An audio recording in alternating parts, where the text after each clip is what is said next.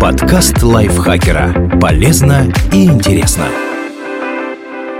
Всем привет! Вы слушаете подкаст лайфхакера. Короткие лекции о продуктивности, мотивации, отношениях, здоровье, в общем, обо всем, что сделает вашу жизнь легче, проще и интереснее. Меня зовут Ирина Рогава, и сегодня я расскажу вам, как не запутаться в понятиях пол и гендер.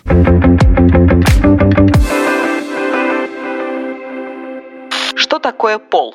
Это совокупность биологических характеристик, которые помогают отличить мужскую особь от женской. Не все из них видны невооруженным глазом. Для наиболее точной идентификации лучше использовать совокупность факторов. Набор хромосом XY у мужчин и XX у женщин. Гонады – яички у мужчин, яичники у женщин. Внутренние половые органы – простаты и семенные пузырьки у мужчин, влагалище, матка и маточные трубы у женщин. Наружные половые органы – пенис и мошонка у мужчин, клитор и половые губы у женщин. Половые гормоны преобладают андрогены у мужчин и эстрогены у женщин. Вторичные половые признаки – тип оволосения, развитие молочных желез, распределение жировой прослойки и так далее. Сами по себе эти признаки еще ничего не гарантируют, так как, например, человек с женскими половыми органами может обладать мужским набором хромосом. Биологический пол формируется в несколько этапов. Первый – в сперматозоиде, оплодотворившем яйцеклетку, оказывается или X-хромосома, или Y-хромосома. В сочетании с материнской X-хромосомой она обещает появление девочки в первом случае и мальчика во втором. Второй. У каждого зародыша имеется пара половых желез, которые могут развиваться в яичнике или яичке. Ранее считалось, что по умолчанию формируются женские гонады. При активном участии Y-хромосомы – мужские. Но сейчас ученые изучают особый ген DSS, который отвечает за формирование яичников, способных производить полноценные полноценные яйцеклетки. Сбой на этом этапе приводит к тому, что гонады не развиваются в соответствии с хромосомным набором. Третий. Внутриутробный гормональный фон плода определяет форму внутренних и внешних гениталий. Хрупкое равновесие здесь легко может быть нарушено, например, если беременная принимает некоторые гормональные препараты. Четвертый. В подростковом возрасте за дело вновь берутся гормоны, которые завершают процесс формирования биологического пола. Появляются очевидные вторичные половые признаки. Девочек ждет ждет менструация, мальчиков – эякуляция. Соответственно, биологический пол определяется природой, но путь его формирования сложен и тернист. И набор признаков у человека, которого вы определяете как представителя одного пола, может соответствовать другому полу. А в случае истинного гермафродитизма у людей и вовсе формируется полный набор признаков, свойственных обоим полам.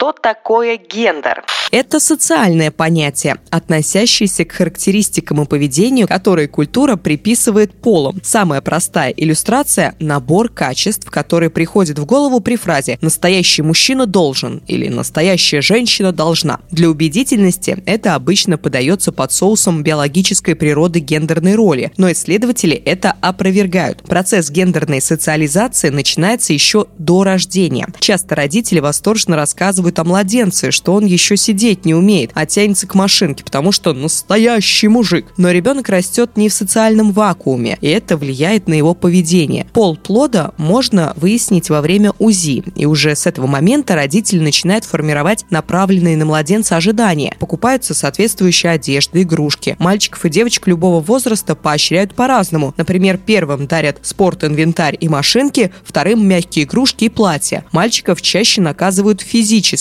Гендерные стереотипы могут внедряться, даже если родители в целом не поддерживают их. Формирование гендерных установок не обязательно происходит через запреты. Скорее важен образ мышления. Например, поощрение «не бросай спорт», девушки тоже могут играть в баскетбол, говорит о существовании общепринятых правил, при которых это невозможно. Исследования показывают, что в последние годы родители начали проявлять больше гибкости в вопросах гендерных стереотипов. Тем не менее, стремление к равенству в одних сферах не компенсирует традиционных взглядов взглядов в других. Консерватизм чаще свойственен отцам, причем более жесткую позицию они занимают по отношению к сыновьям. Гендерная роль. Социальные ожидания в связи с гендерной принадлежностью человека называются гендерной ролью. Во многих культурах существуют довольно жесткие представления о том, что позволяется делать мужчинам или женщинам, а что недопустимо. На социальную природу этих установок указывает то, что запрещенные действия возможны физически, просто порицаются обществом. Кроме этого, биологический пол не везде является решающим при определении гендерной роли. Клятвенные девы в Албании от отказывались от традиционной женской роли, носили мужскую одежду, выполняли мужские обязанности и получали право голоса в управлении общиной. У индейцев Северной Америки и мужчины, и женщины могли сменить гендер. Они назывались бердашами. Ожидания, предъявляемые к представителям одного пола, могут различаться даже в рамках одной культуры. Например, женщины-аристократки должны были падать в обморок от чего-то тяжелого взгляда, тогда как их менее знатные коллеги вынуждены были носить нелегкие легкие грузы.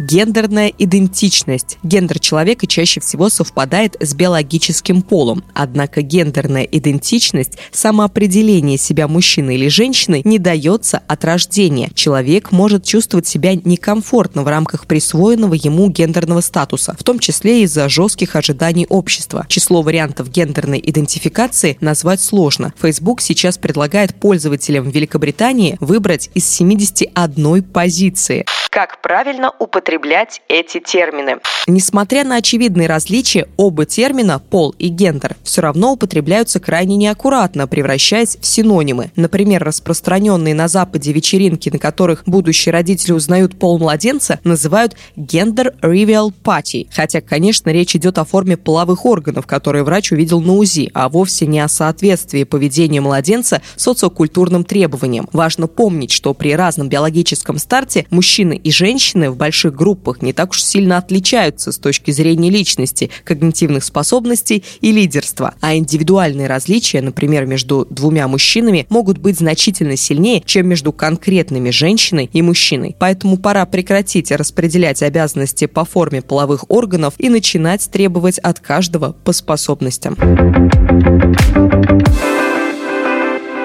Автор текста Наталья Копылова. Спасибо ей огромное. Вам спасибо, что дослушали выпуск до конца. Если он вам понравился, как и наши подкасты вообще, не забывайте благодарить нас лайками и звездочками, писать свои комментарии. Это нам очень помогает на самом деле. Так наш подкаст попадает в топы. И делитесь выпуском с своими друзьями в социальных сетях, конечно же. И еще, еще, как же я могла забыть, заходите в чат подкаста Лайфхакера, ссылка на него будет в описании. Там мы с вами будем общаться общаться. На этом я с вами прощаюсь. Пока-пока.